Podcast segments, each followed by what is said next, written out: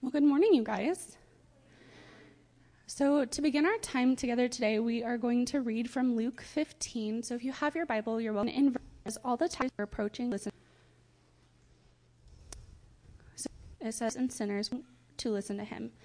And the Pharisees and scribes were complaining, "This man welcomes sinners and eats with them." So he told them this parable. "What man among you, who has 100 sheep and loses one of them, does not leave the 99 in an open field and go after the lost one until he finds it? When he has found it, he joyfully puts it on his shoulders, and coming home, he calls his friends and neighbors together, saying to them, 'Rejoice with me, because I have found my lost sheep.' I tell you, in the same way, there will be more joy in heaven over one sinner who repents than over 99 righteous people who do not need repentance."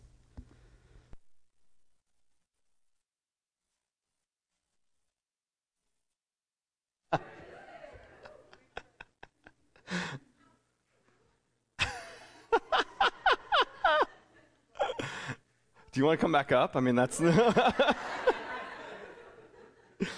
I love that passage of Scripture. Ellie, we love you too, if you couldn't tell. Yeah. You guys, if you would turn with me this morning to Luke chapter 19. A little further down the road from the passage that we read, but it'll connect to this back, especially at the end. And if you weren't with us last week, let me kind of explain my process and how we ended up here in Luke chapter 19 this morning.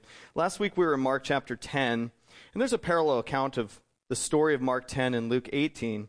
But we looked at Mark chapter 10, verses 13 through 16, where the disciples attempted to prevent little children from being brought to Jesus. And we talked about how, they really were spiritually insensitive to what Jesus wanted to do in that moment. And even if their intentions were great or for the best, they still misunderstood the heart of Christ in that moment. And he was indignant, Scripture said. It's the only time that speaks of the anger of Jesus as being indignation. It was a strong anger. It's the only time in the Gospels that that's recorded. And it kind of led us to consider our own spiritual sensitivity. And as I've marinated on that passage this week further, and as I was thinking about the disciples' heart in that situation, it led me to think about reactions to Jesus and his interactions with broken, sinful people. And by that, I mean this. It's interesting to look at the reactions, especially of religious people, around the way that Jesus lived. And it's so fascinating to me because as Christians, can I just be really honest with everyone? Thank you. We often look at that situation, we're like, oh, those Pharisees, the religious leaders, man, they were so off base. They were so out of whack. They were so out of step with what Jesus was doing. That's crazy to me. Who are the religious people in this room? Well, we are. And you're like, no, we're the disciples. Not any better. When you look at misunderstanding who Jesus is, the disciples were also kind of lost half the time. And so we can learn things not only from looking at the way the disciples did things, but we need to be cautious and take special note when we see the religious leaders around Jesus reacting to him the way that they do. And here's the only thing I want us to hold ourselves accountable to and to allow God to hold us accountable to, is that we would be people who are spiritually sensitive to look at the life of Christ and be like him. If that is our heart, to be like Jesus, we approach biblical text so humbly because Jesus did things perfectly. He lived a perfect life. And when I'm aiming to model myself after Jesus, I'm not trying to perfect myself. I'm humbling myself to receive from the Spirit the ability to walk in the way that he has called me to walk. As Paul would say to the Ephesians in Ephesians chapter 4, I desire to walk in a manner worthy of my calling. And that's what Paul urged them to do. This led me to think about passages such as this one that we're going to look at this morning, and to think about the text that we read at our opening as well, as the Pharisees react to who Jesus is eating with, as they react to the situations that he's in. You guys, the Pharisees hated that Jesus welcomed and ate with tax collectors. They hated it. It drove them crazy. They couldn't stand this. Now, the disdain for tax collectors, it's interesting because we look here like, why are they so upset about this? Well, you would be upset about it too, probably. And so would I. The disdain for tax collectors was understandable in Jesus' day because the Roman government contracted tax collectors to gather established amounts for the emperor. And they were allowed as well to take their cost of living, if you will. But the problem with the tax collectors in Jesus' day is that many of them were taking much more because they could, because they've been empowered by Rome to collect taxes. They weren't just taking what they needed. They were taking however much they wanted. And so many of them were quite rich. They had made themselves rich, but think about how they were gaining their riches. They were gaining their riches off of the taxes of people. This was hurting others. It was making other people impoverished for them to live so wealthy. So thus people who were poor and could barely pay their taxes were being further gouged by tax collectors to provide for their lavish lifestyle. And I think that would bother us, wouldn't it? Doesn't it bother you when people extort, when they take things from you that isn't fair? And Jesus called a tax collector to be one of his disciples. He called Matthew. Or you could say Levi, because he's referred to as both in Scripture. Matthew was called by Jesus to follow him, and he was a tax collector. Do you think that caused any arguments amongst the group?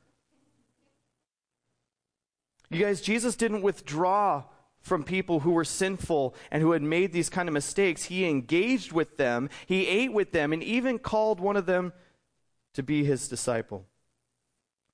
It's interesting to look at the love of Jesus for little children misunderstood by the disciples, and then to look at the love of Jesus for tax collectors that was misunderstood by the religious. And to look at Christ and say, am I like him? Not controversial for no reason, but obedient to the Father to the point where I don't care what people think. Am I obedient to the Father to where I do not care what people think about me? I just need to be obedient.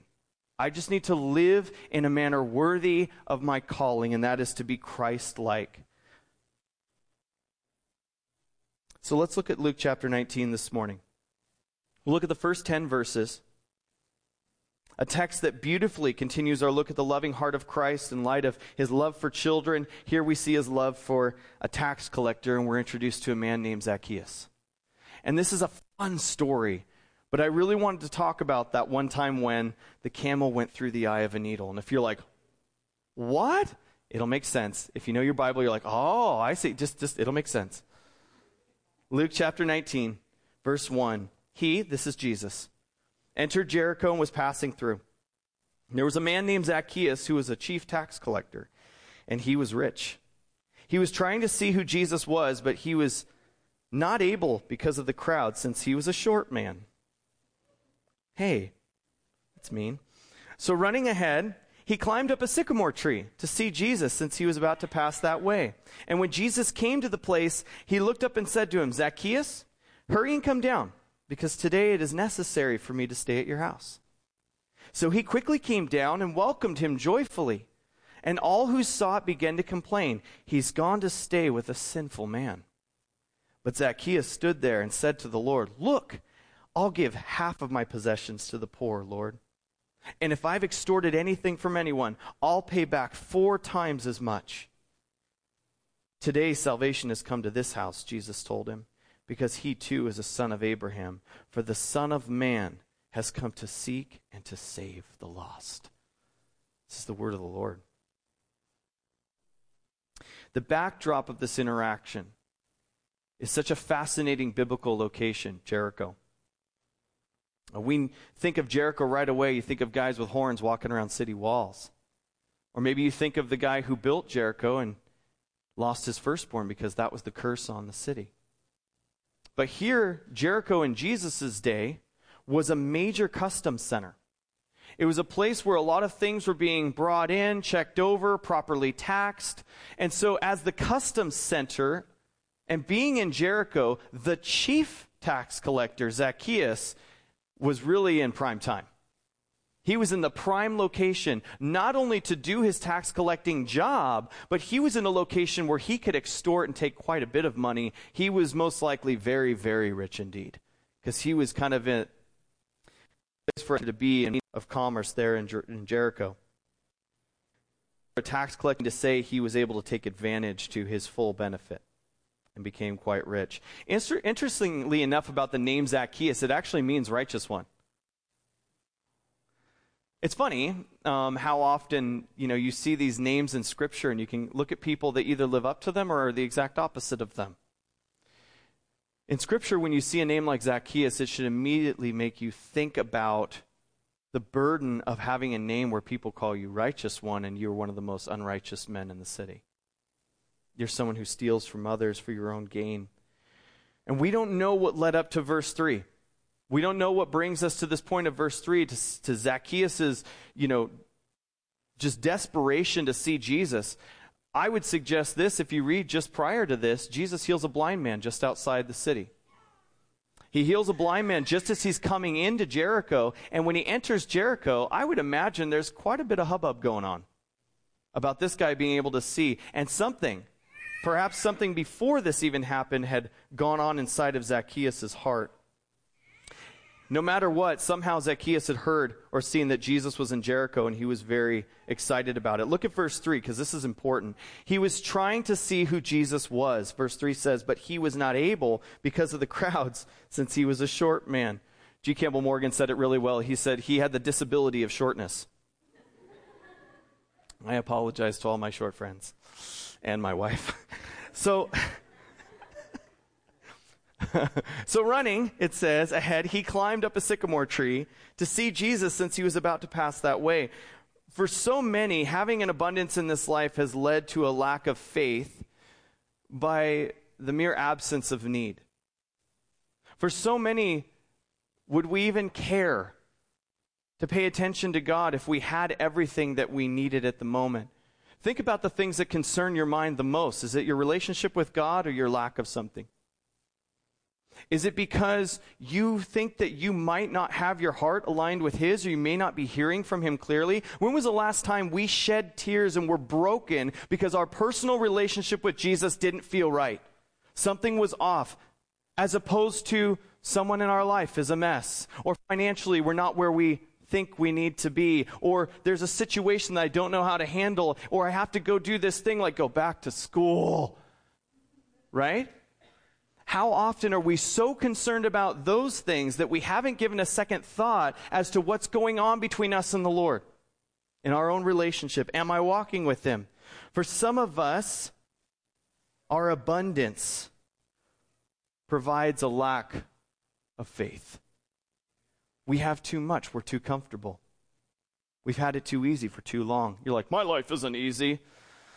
It's hard to say that when you go to Africa.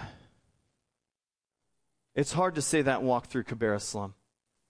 It's hard to say that and walk the streets of Port-au-Prince in Haiti. It's really difficult to go to places where people are drinking water that would instantly make you ill and putting it in their children's bottles to give them because that's all they have.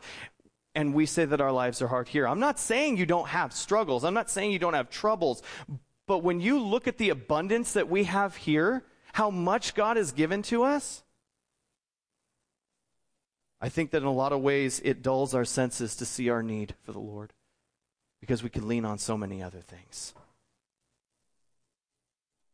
There can oftentimes be a lack of faith because our pride has convinced us that we have both earned and deserve what we have as well. There can be a pride there that takes satisfaction in the fact that I built this with my own two hands, right? I work hard to provide for this family. I've said it 100 times. I work hard to provide for this family. I'm not going to let you break my stuff, I say to my children. What's fascinating is when you think about the ability to work, God gave you the ability, right? When you think about the stuff that you've worked with, God gave you the stuff. When you think about the money that, can I just stop there? Everything you have is a gift. Every ability, every tiny little thing that makes your life what it is has been given to you by God. And it's interesting because so often having an abundance or having too much prevents us from having faith in Christ. Wearsby said it this way, perhaps more than anything else, it is pride that keeps many successful people from trusting Jesus. And I like how he puts that in quotations, successful, because successful according to that standard is only a worldly perspective. That's what we would consider on the worldly scale to be successful. What is success for the Christian life? It's obedience to God. It's obedience. I mean, we just studied First John. That's pretty much what the whole letter's about, is about obedience. You guys, we're going to talk in a moment about an example of this in Scripture, but it doesn't have to be this way. For those who are willing to receive the kingdom as a little child, as we learned last week from Mark chapter 10, especially in verse 15, Jesus made that whole situation with the little kids being brought to himself a spiritual lesson as he said, this is how you enter the kingdom of heaven. It's as a little child, and he's holding infants. The word that Luke uses to describe it in chapter 18 is infant children. And he says, this is how you get in. Dependence, reliance, absolute trust in God, faith in what he has done, because we are saved by grace through faith plus nothing. We believe, we trust in God. He is the one who has saved us. It's not based on achievement or self-worth, but relying on the grace of God alone. There is hope and salvation in that faith, in that trust. That's where we are saved, is by what he has finished on the cross. What does it look like to live that way, to live in a way that's so dependent on God and not dependent on our things?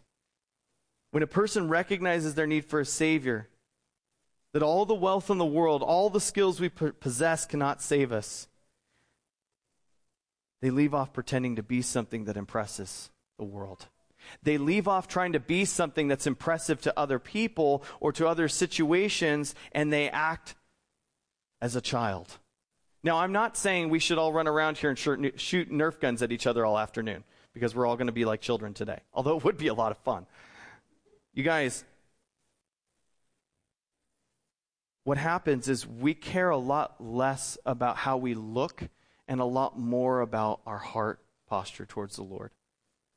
You could say that culturally we might even throw out a cultural norm so that we could be close to Jesus. We might give up something that everyone else does so that it doesn't prevent us from being close to Christ. Maybe we would even run when it wasn't socially acceptable or climb a tree.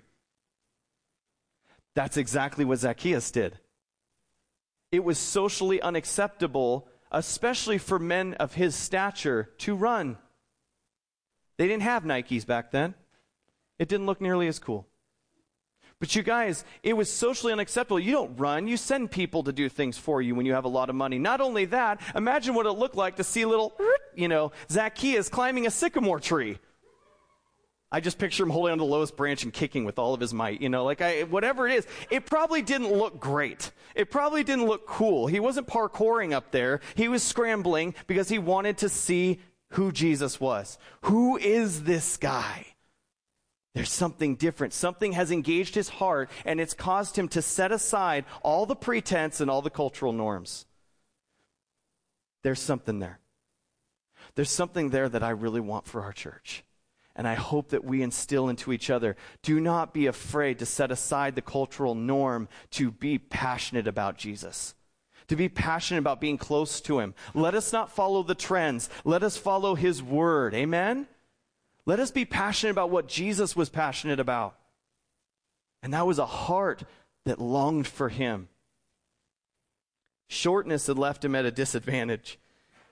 But that wasn't going to stop him from seeing Jesus. He got up into that tree. By the way, sycamore trees, the larger ones, they still had low-hanging branches that could support a guy. Like, they have pretty strong low-hanging branches. Trees in my house couldn't do it. That thing's coming down if I climb it. But you guys, he threw the social etiquette aside, and he ran, and he climbed anything. I need to see Jesus. But that wasn't even the best part. The best part of this story is not that Zacchaeus wants to see Jesus. The best part of the story is that Jesus was looking for Zacchaeus. He wants to see him. Notice this in verse 5.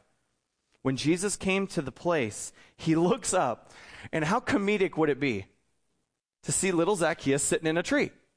K-I-S-S. I'm sorry, he wasn't doing it. He was looking for Jesus. But he looks up, and he sees Zacchaeus sitting in this tree, and Jesus says, Zacchaeus, hurry and come down, because today it is necessary for me to stay at your house. Now, there's a practical part of this where you know, a rabbi like Jesus would stay and would rely on the hospitality of people who were under his teaching to provide a home for him, to provide a place. Jesus didn't have a house. As he moved around and taught in different places, he would rely on the hospitality and generosity of others to process Jesus here. It was this. There was a necessity for him to have a place, but that's talking about the necessity. Zacchaeus needed Jesus in his house. Zacchaeus needed to open his door and let Jesus come in. What a beautiful illustration of, behold, I stand at the door and I knock, and if you open, I will come in, and we will have fellowship together, from Revelation 3. Jesus says, Zacchaeus, it's necessary. I need to stay at your house today. Come on down.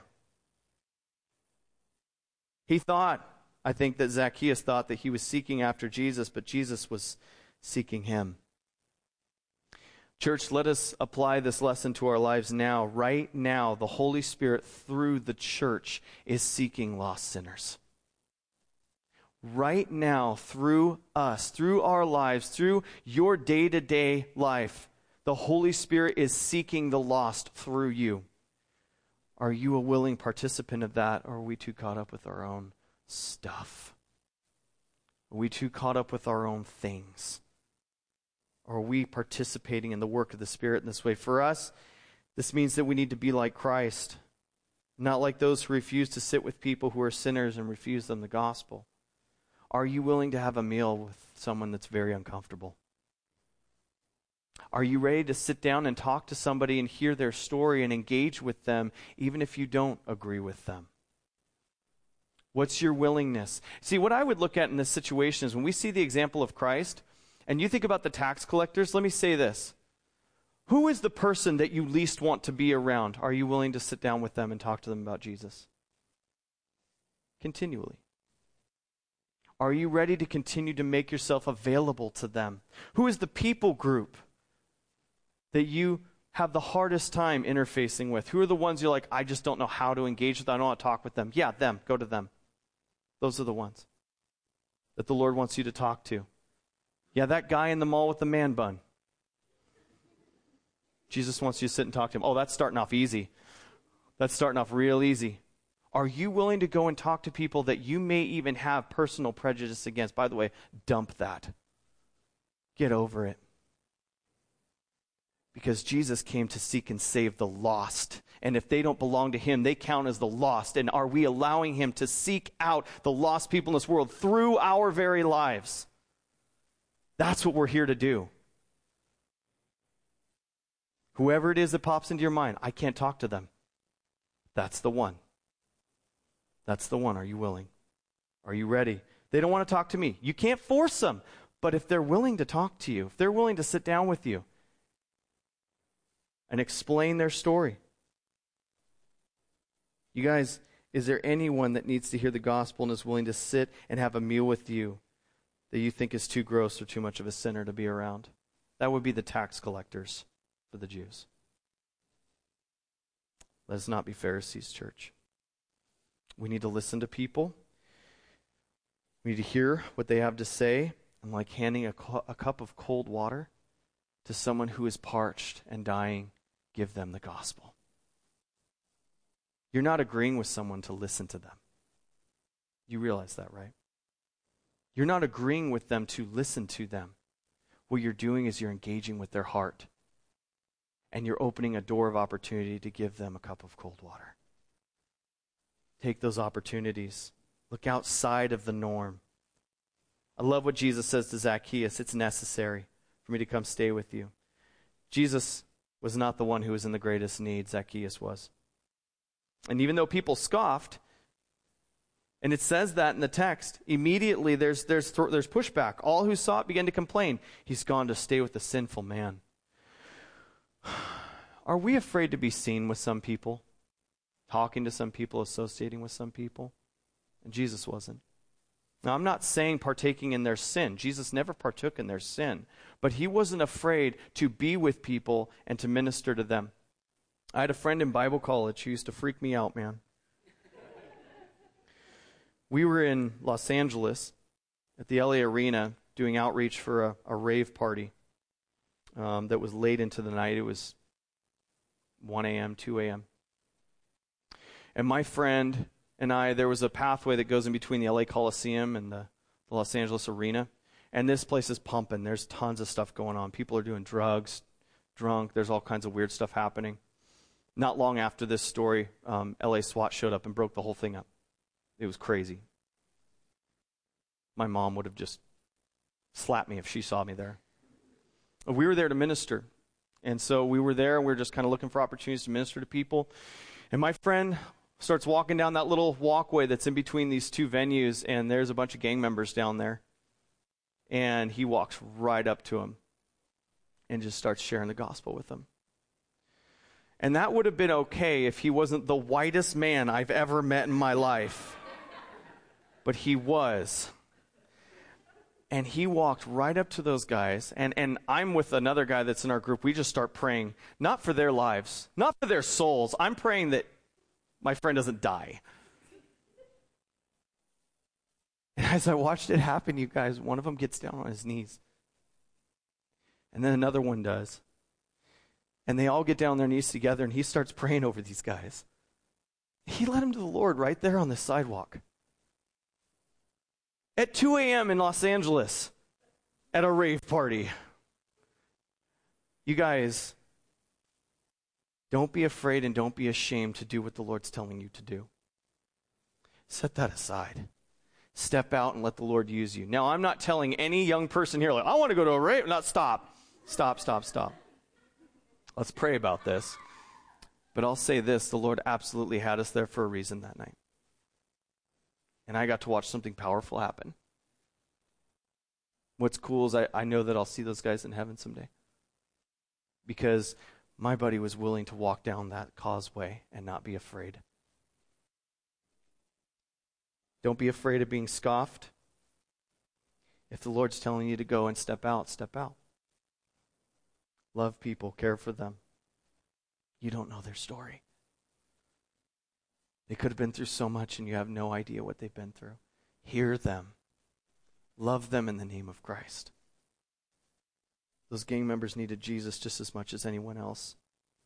And they got saved that night, and I'm so thankful that they're part of our family. Look at the change in Zacchaeus. Look at verse 8. Zacchaeus stood there, and most would agree that this may even be the next morning. It could be in that moment. There's some time could have elapsed. Maybe it didn't. Either way, something had happened in his conversation with Jesus at this point, because Zacchaeus stood there and said to the Lord, "Look, I'll give half of my possessions to the poor, Lord, and if I have extorted anything from anyone, I'll pay back 4 times as much." And Jesus says, "Today salvation has come to this house, because he too is a son of Abraham. For the Son of Man has come to seek and to save the lost." Notice this about verse 8. Before Jesus, Zacchaeus, his whole lifestyle was, I'll take, I'll extort, I'll get what I want. Look at him after receiving Christ. Look at him after receiving Jesus. I'll give. I'll restore. I'm going to give this away. He is reflecting the heart of Jesus himself. This is a changed man. He's gone from I'll take, I'll extort to I'll give, I'll restore. I'm going to be part of building these people back and being a blessing to their lives. Morgan said it really well. Salvation then turns an essential nature from greed to graciousness, and turns the passion of a life from selfishness to righteousness. Church, we have... For those who are in Christ here this morning, listening online, going to watch this archived message down the road sometime, if you have received Jesus, if you have accepted the free gift of salvation, you're saved. That doesn't mean that we don't need daily, if not moment by moment, calibration. Allow this to calibrate you. Is there greed in me that needs to be turned to graciousness?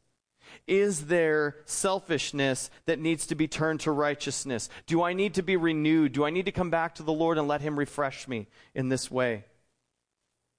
I would add to Morgan's quote this for consideration as well. Salvation ought to cause us to be extravagant towards others in light of God's extravagance toward us through Christ. We ought to be extravagant towards others. Notice this. Jesus was extravagant towards Zacchaeus. I think it is absolutely a part of knowing Christ that shifts us into this posture of caring and serving and giving to people freely. It was considered extremely generous to give 1/5 of your possessions to the poor. But Zacchaeus said he would give half. That's extravagant. Also, while repayment for extortion was 20% over what had been extorted, that's in Leviticus 6:5, Zacchaeus promised to repay 4 times as much. That is extravagance. That is going over the top. The reality of this is we have been given so much more than possessions or riches in Jesus. And this is my call to us, church. Are we giving of ourselves spiritually and physically? Are we caring for one another, not only in the spiritual sense where we are investing in each other, but we are also giving to each other as well? This is for all of us. We all ought to be living this way, extravagantly giving of our lives for the enrichment and encouragement of others. After all, have we not been brought into the family of God? Have we not been brought into the household of God? You really think you're going to outgive him? You really think that you're going to outbless people more than he can bless you or work in you? Oh, I'm not saying like tuck in that love gift and you'll get more back. That's not what I'm saying at all. Not at all. I'm saying this. If God has really stirred our hearts, we ought to be people who pour out our lives into each other, knowing that he is our supply. Or not, I'll lose, give him. He's going to take care of you. He's going to provide for you.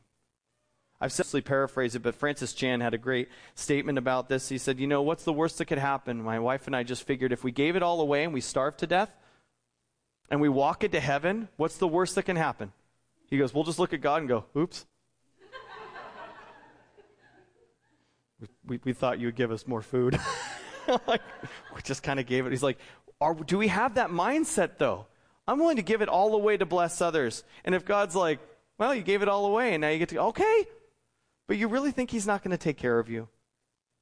Didn't he say not to be anxious about anything? He goes, don't be anxious about what you're going to eat or what you're going to drink or what you're going to wear. We went through Sermon on the Mount just recently.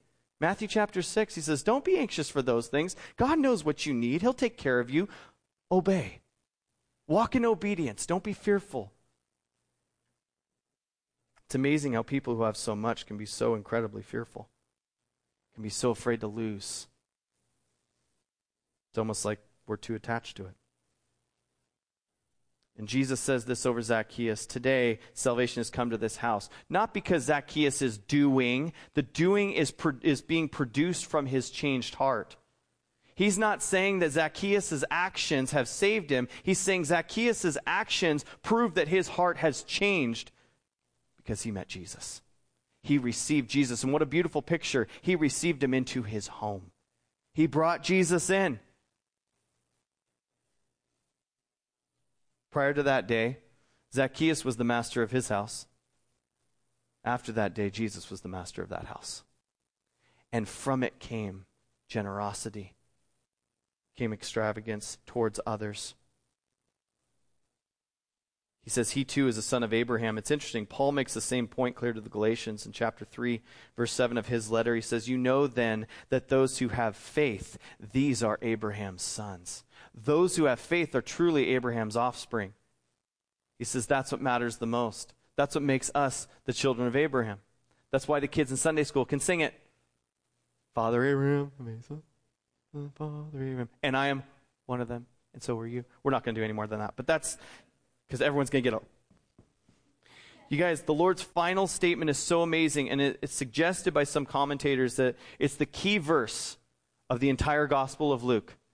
I'd say that'd be hard to argue, but I could argue it. But I mean, like, it's just so powerful because Jesus says it himself. The Son of Man has come to seek and to save the lost. Jesus says, this is why I've come, to seek and save the lost. You guys, I want to direct your attention back to Luke chapter 15. We read these, or Ellie read these verses for us this morning. And I want to read from verses 4 through 7. It'll be on the screen as well. You can turn your Bibles, whatever you prefer. If a man has 100 sheep and one of them gets lost, what will he do? Won't he leave the 99 others in the wilderness and go to search for the one that is lost until he finds it? And when he has found it, he will joyfully carry it home on his shoulders. When he arrives, he will call together his friends and neighbors, saying, 'Rejoice with me, because I found my lost sheep.' In the same way, there is more joy in heaven over one lost sinner who repents and returns to God than over 99 others who are righteous and haven't strayed away. There is a rejoicing, there is a special celebration for a lost sheep that's brought home again." Jesus indeed came to seek and save the lost. Are we living out the same mission? Are we receiving the kingdom as little children? And are we willing to not only let Jesus come in, let him stay, let him take up residence, which I believe, obviously believers, we have done that. But is that changing our lives? Is it making us missional? Is it making us long for the salvation of others, wanting to seek and save the lost as the church being empowered by the Holy Spirit? There's one final thought to this. This isn't the first rich person that Jesus has interacted with, and in fact, it's the second one in the last chapter or so. If you go back to chapter 18, there's a guy named the rich young ruler that Jesus interacts with. And the comparison between the rich young ruler and Zacchaeus, I believe, is absolutely taken for granted when you read this text. I think that it's supposed to be in our minds. It's supposed to be in our hearts, having looked at his interaction with Jesus. And I do want to read this to you this morning. I hadn't planned to, but I want to read this to you really quickly. From Luke chapter 18, verse 18, it says, "A ruler asked him," him being Jesus, "Good teacher, what must I do to inherit eternal life?" "Why do you call me good?" Jesus asked him. "No one is good except God alone. You know the commandments. Do not commit adultery. Do not murder. Do not steal. Do not bear false witness. Honor your father and mother." "I have kept all these from my youth," he said. When Jesus heard this, he told him, "You still lack one thing. Sell all you have and distribute it to the poor, and you will have treasure in heaven. Then come, follow me." After he heard this, he became extremely sad because he was very rich. The rich young ruler attempted to prove his righteousness, only to be shown that he had an idol problem. Zacchaeus became like a child, received Jesus into his home and life, and after having done that, was filled with the desire to give and restore. When Jesus interacted with Zacchaeus, it changed his life and it made him generous. When Jesus interacted with the rich young ruler, he became despondent and saddened. One left disheartened, the other was reborn. He wanted to do for others what the Lord had done for him. Remember what Jesus said then to the rich young ruler after he left, was saddened and walked away. In Luke 18:24 through 27, it'll be on the screen. "Seeing that he had become sad, Jesus said, 'How hard it is for those who have wealth to enter the kingdom of God. For it is easier for a camel to go through the eye of a needle than for a rich person to enter the kingdom of God.' Those who heard this asked, 'Then who can be saved?' He replied, 'What is impossible with man is possible with God.'" At that very moment, Jesus pulls his disciples aside and he tells them that he's going to go to the cross. At that very moment in the Gospel of Luke, do you know what he does right after that? He leaves Jerusalem and he heads east towards Jericho. And on the road to Jericho, just outside the city, he meets the blind man and he restores his sight. And upon entering Jericho, he meets up with Zacchaeus. You guys, sometimes we separate Scripture. Sometimes we don't hear this all in a row. He interacts with the rich young ruler and tells the disciples, this is a difficult thing. He says, it's easier for a camel to go through the eye of a needle than for a rich person to enter the kingdom of God. And they're like, who then can be saved? Some people suggested this was a location at the city of Jerusalem, that the eye of the needle was a place that was hard to get your camel through. Absolutely not true. You can disprove it historically. And if the disciples around him looked at him and said, it's impossible then. They immediately look at him and say, this is not possible. It's not going to happen. And Jesus says, it's impossible with men. It's not impossible with God. Let's go to Jericho and I'll show you how it's done. He leads Zacchaeus, a rich man, right through the eye of the needle. You guys, stop telling God what he can and can't do. Stop telling him that it's pointless for you to share with somebody. Stop telling him that it's impossible and that you shouldn't pray over this person or cry out for this situation or show up and live a God-honoring life in front of these people because they're never going to believe. You don't know, and you weren't meant to know. You were called to live out your life in obedience to God regardless of knowing how the results will work out. We are called to obedience, church, not to results. And the reason that exists is because we are called to fight from a victory and not for a victory. Because the victory is in Jesus. Amen? Guys, that's the truth of it. We don't have to look back and say, how am I going to fix all this? You don't have to fix all of it. You see, because Jesus has the power to work inside the impossibilities of men. Step forward in faith and stop letting your possessions, your stuff, your idols, your things stop you. Go. Walk by faith and not by sight. When we are convicted by the Word of God, we have so much hope, church. We don't have to be like the rich young ruler. When convicted, he was saddened. We can be like Zacchaeus. When convicted, he rejoiced. And he changed because he received it. Worship team, come on up. We're going to take communion together, church. And you've heard me talk about, crazy to me, how communion is a family, and we take communion. And I think it's an actual, it's crazy to me how much of every time together, I just feel like it's a wonderful response to the Word of God, to remember who we are, that he died on the cross for us, that we are partaking of his body, and we are taking the cup to remember his blood that was shed, and that this is a family meal that's for the church. And I have no problem asking anyone who has not received Christ, let this pass. Do not take communion. If you are part of the family of God, you are invited to take communion. This is a family meal. But you guys, what's awesome about this is that so often, in the past for me at least, I felt like communion was something that you had to be really somber, really saddened by.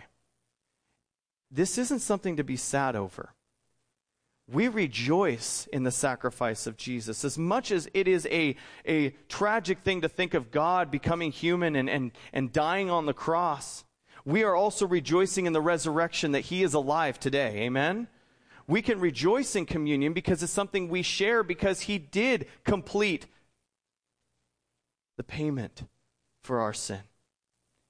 Because the cross was sufficient. His sacrifice was sufficient for us. And we are born again because of it. And Bonhoeffer said this, the day of the Lord's Supper is an occasion of joy for the Christian community. Reconciled in their hearts with God and the brethren, the congregation receives the gift of the body and blood of Jesus Christ, and receiving that, it receives forgiveness, new life, and salvation. This is invigorating for us. Would those who are going to hand out the communion come forward? And I'm going to pray over this. And as we distribute communion, I just want you to take that and hold on to it. When you get the elements, we're going to take these together. But I want you to take a moment and just thank Jesus in your heart for his sacrifice. Recognize that this is an occasion of joy for us as a church. That we receive the gift of the body and the blood of Jesus. And we receive his forgiveness, his new life. And we remember that he has saved us from our sin. Let this sink in deep, church. This is not just another time eating a cracker and drinking some juice. You are partaking in something that is very special. So let us thank Jesus for it. Lord, as we partake in communion together, Lord, even as the song is playing, God, I pray that we would be still in our hearts, listening to words that are being sung, but also, Lord, listening for you. We want to be refreshed. Lord, we want to freshly receive forgiveness. Calibrate us. Thank you for our salvation. Thank you for your body. Thank you for the blood. Thank you, Lord, that this is something that we can partake together because of what you've done. Let's take a moment. Let's stay quiet. Let's keep our hearts in this place. And let's go ahead and distribute the elements for communion. We'll take them together in just a moment.